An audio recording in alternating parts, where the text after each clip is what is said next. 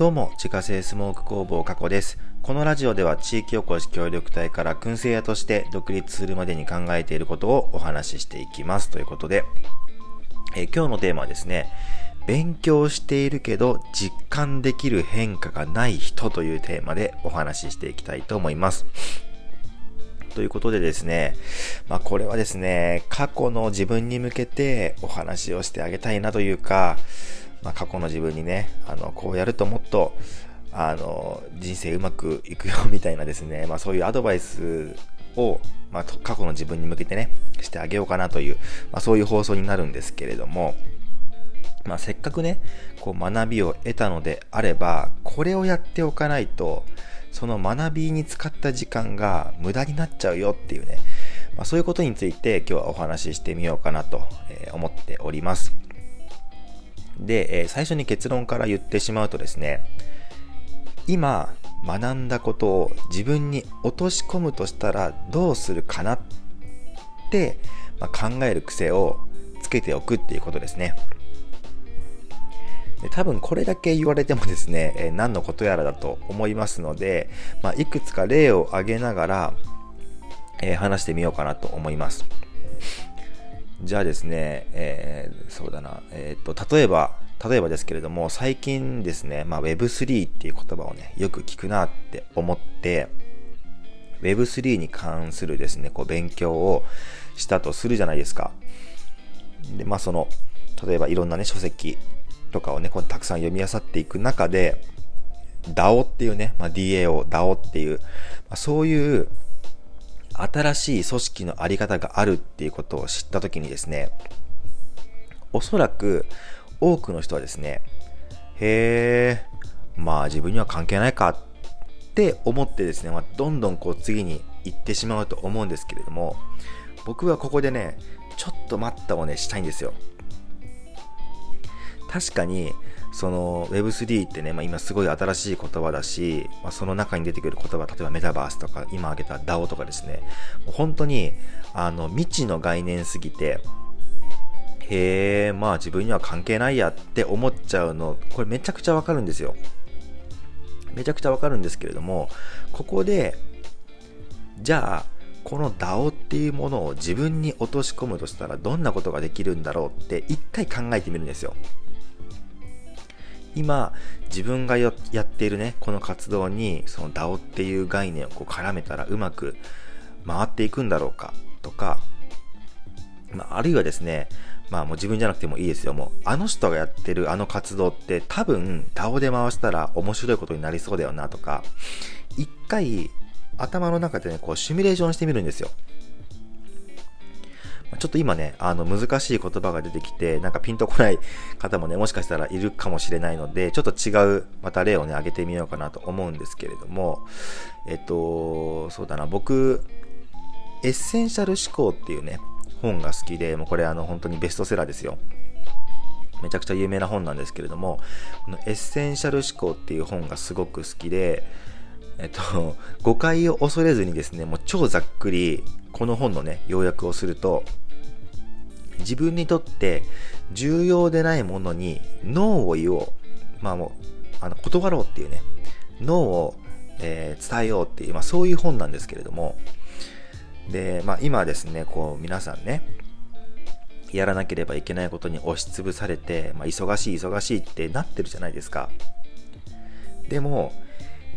今やってるその仕事だったりとか、付き合いだったりとか、飲みとかね、ありますよね。飲みとかの付き合いとか、あとそのタスクとかね。それって本当にやる必要あるんですか？もうそれ全部断って、自分が本当にやるべき大事な仕事に集中しようよっていうことを、教えてくれる本だったりするんですよ。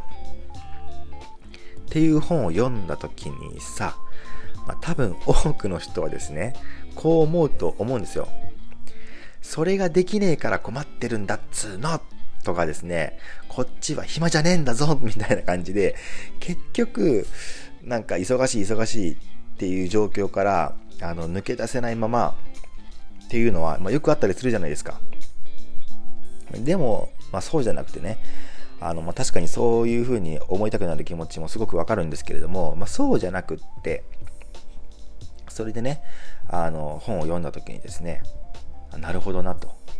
今自分はこの仕事を引き受けているけど、これを断ったら、まあ、これくらいの時間が生まれることになるよな。ということは、まあ、その分こう早くね仕事を切り上げて帰れるわけだから、まあ、その浮いた時間をね、まあ、副業に当てたらどうなるんだろうとか、まあそこまでいかなくてももっと前の段階で、なるほどなるほどと。毎週末仕事終わりに上司にねこう飲みに誘われて、でもうずっと断れずにね付き合っていたけれども、これ一回断ってみたらどうなるんだろうみたいな感じで、これね頭の中でシミュレーションしてみるんですよ、一回ね。で、まあ確かにですね、その自分のね今置かれている環境ではもう今すぐねじゃあ実行するのができるかっていうと、まあそうじゃないこともあったりすると思うんですが、今すぐね実行するのは難しいかもしれないけれども、まあ、そうやってシミュレーションをしておくとですね、どこかのタイミングで、あれそういえば前に考えてたあれ今だったらいけるかもみたいな瞬間って結構あったりするんですよ。まあ、逆にですね、そのシミュレーションしてみてね、あ、まあこれだったら今すぐこれできそうだなみたいなっていうこともまあ当然あるし、でまあすぐできそうだなって思ったらもうねそれ今やったらいいだけじゃないですか。でとにかくですね、もう自分だったらどうするっていうことをね、まあ、考える、常に考える癖をこれつけてしまうとねいいと思います。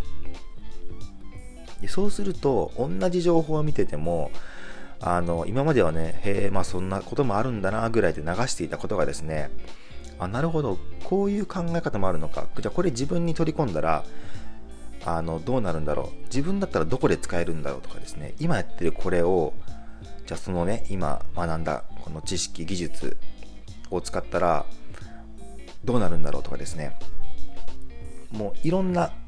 入ってきた情報に対して一回自分の中でこう整理して、まあ、シミュレーションしてみて自分の実生活にこう当てはめてみるんですよ。そうすると結構ね新しい発見があったりとか、あ、今までこれなんかスルーしてたけどなんかやってみたらすごいなんか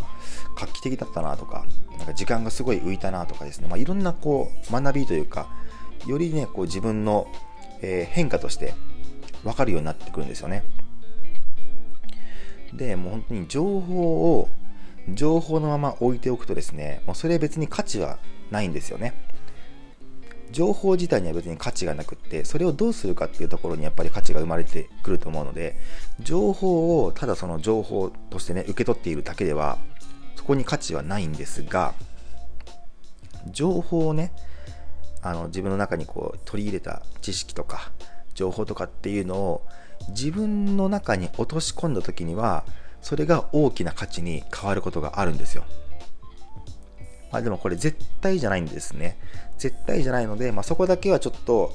勘違いというか注意するところだと思うんですけれども、自分に落とし込めば絶対に価値のあるものになるかっていうと、まあ、そういうわけではないんですが、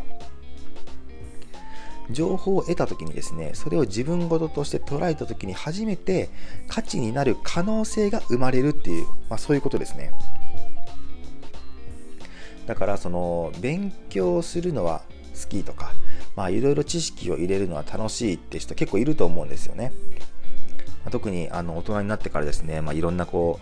う、勉強とかをね、やってみて、あ、なんか学ぶってすごい楽しいなみたいな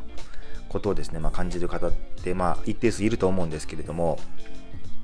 まあでもなんか学ぶのはいいけど、なんかそれいろいろねこう勉強確かにしてると本もすごい読むけど、なんかそれで自分の人生がすごい良くなってるかっていうとそんな感じでもないなみたいな人、まあいると思うんですけれども、まあ、そういうふうにですね、学んだはいいものの自分の人生が良くなってる実感がないんだよねっていう人はですね、学びを得た瞬間に、じゃあ自分だったらどうする、自分の今活動に落とし込むんだったらどうする、あるいはあの人がやってる、ね、あの活動を、まあ、これに、やってみたらどうなるかなとか、そういうふうに考えるとですね、新しい道がね、こう開けてくるんじゃないかなと思います。と